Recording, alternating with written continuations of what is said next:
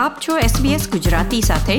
વિવિધ વિષય પર રસપ્રદ માહિતી મેળવો sbs.com.au ગુજરાતી પર. નમસ્કાર, બુધવાર સત્યાવીસમી એપ્રિલ બે હજાર બાવીસના મુખ્ય સમાચાર આપ સાંભળી રહ્યા છો નીતલ દેસાઈ પાસેથી SBS ગુજરાતી પર. આજના મુખ્ય સમાચાર.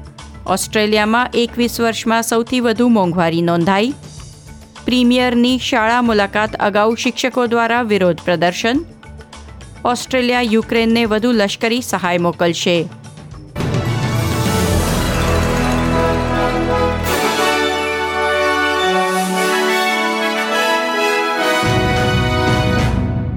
પ્રસ્તુત છે સમાચાર વિગતવાર. ઓસ્ટ્રેલિયામાં પાછલા વીસ વર્ષમાં સૌથી વધુ મોંઘવારી દર નોંધાયો છે. બે હજારના દાયકાની શરૂઆતમાં જીએસટીની રજૂઆત પછી બે હજાર બાવીસમાં ચીજવસ્તુ અને અનેક સેવાના ભાવ સૌથી ઝડપી ગતિએ વધ્યા છે. બ્યુરો ઓફ સ્ટેટિસ્ટિક્સ દ્વારા આજે બહાર પાડવામાં આવેલા ડેટા અનુસાર આ વર્ષના પ્રથમ ત્રિમાસિક ગાળામાં ગ્રાહકોને પહોંચતા ખર્ચમાં બે પોઈન્ટ એક ટકાનો ઉછાળો આવ્યો છે. માર્ચ ક્વાર્ટરમાં ફુગાવાનો દર અપેક્ષિત પ્રમાણ કરતાં પણ વધુ એટલે કે પાંચ પોઈન્ટ એક ટકા થયો છે. પાછલા એક દાયકામાં આ સૌથી વધુ ઝડપી વાર્ષિક વૃદ્ધિ નોંધાઈ છે. અગાઉ જૂન બે હજાર એકમાં ફુગાવાનો દર આટલો ઊંચો હતો, જ્યારે દસ ટકા ગુડ્સ એન્ડ સર્વિસ ટેક્સની અસરથી ભાવ છ પોઈન્ટ એક ટકા વધ્યા હતા. હાલમાં પેટ્રોલના વધતા ભાવ અને બાંધકામના ઊંચા ખર્ચને કારણે મોંઘવારી વધી હોવાનું મનાય છે. પરિણામે રિઝર્વ બેંક વ્યાજના દરમાં વધારો કરે તેવી શક્યતા છે. ન્યૂ સાઉથ વેલ્સના પ્રીમિયર ડોમિનિક પેરોટેની મુલાકાત અગાઉ શિક્ષકોએ સિડનીની એક શાળાની બહાર વિરોધ પ્રદર્શન યોજ્યું હતું. પ્રીમિયર પેરોટેએ નવી ટર્મના પ્રથમ દિવસે સિડનીના મેડો બેંકમાં આવેલી એક શાળાની આજે મુલાકાત લીધી હતી. તે અગાઉ લગભગ ચાળીસ શિક્ષકો માર્સ્ટન હાઈસ્કૂલમાંથી બહાર નીકળી ગયા હતા અને મોર દેન થેન્ક્સ એટલે માત્ર આભાર માનવું પૂરતું નથી એવા સંદેશવાળા બોર્ડ હાથમાં લઈ તેમણે વિરોધ પ્રદર્શન કર્યું હતું. ગઈકાલે ન્યૂ સાઉથ વેલ્સ ટીચર્સ ફેડરેશને સર્વાનુમતે નક્કી કરી જાહેરાત કરી છે કે અતિશય કામ અને સામે ઓછા વેતન દરનો વિરોધ કરવા રાજ્યભરના શિક્ષકો આગામી બુધવારે ચોવીસ કલાક માટે હડતાલ પર જશે. તે ઉપરાંત સૂચના આપી છે કે આવનાર દિવસોમાં રાજકારણીઓ કોઈ પણ શાળાની મુલાકાતે આવે ત્યારે શિક્ષકોએ શાળા છોડી બહાર જતા રહેવું અને વિરોધ પ્રદર્શન કરવું.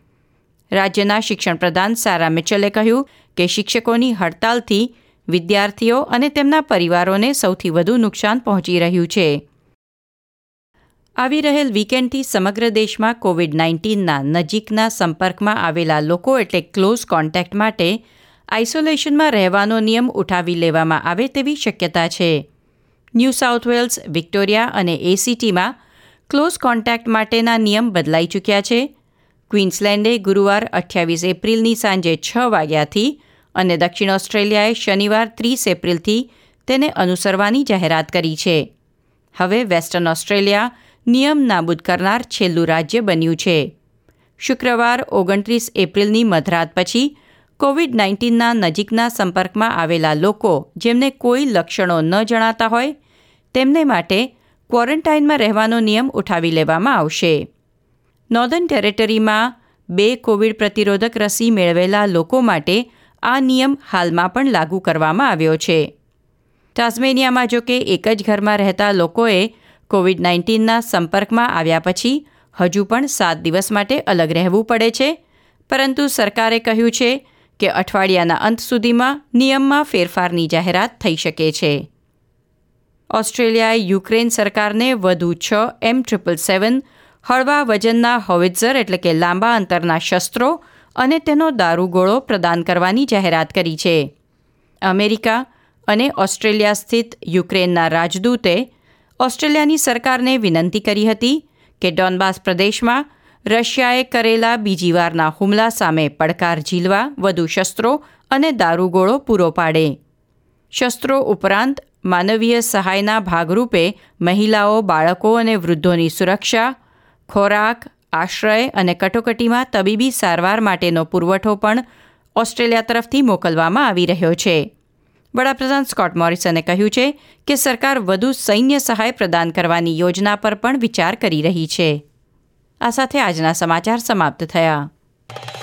લાઇક શેર, કોમેન્ટ કરો. એસબીએસ ગુજરાતીને ફેસબુક પર ફોલો કરો.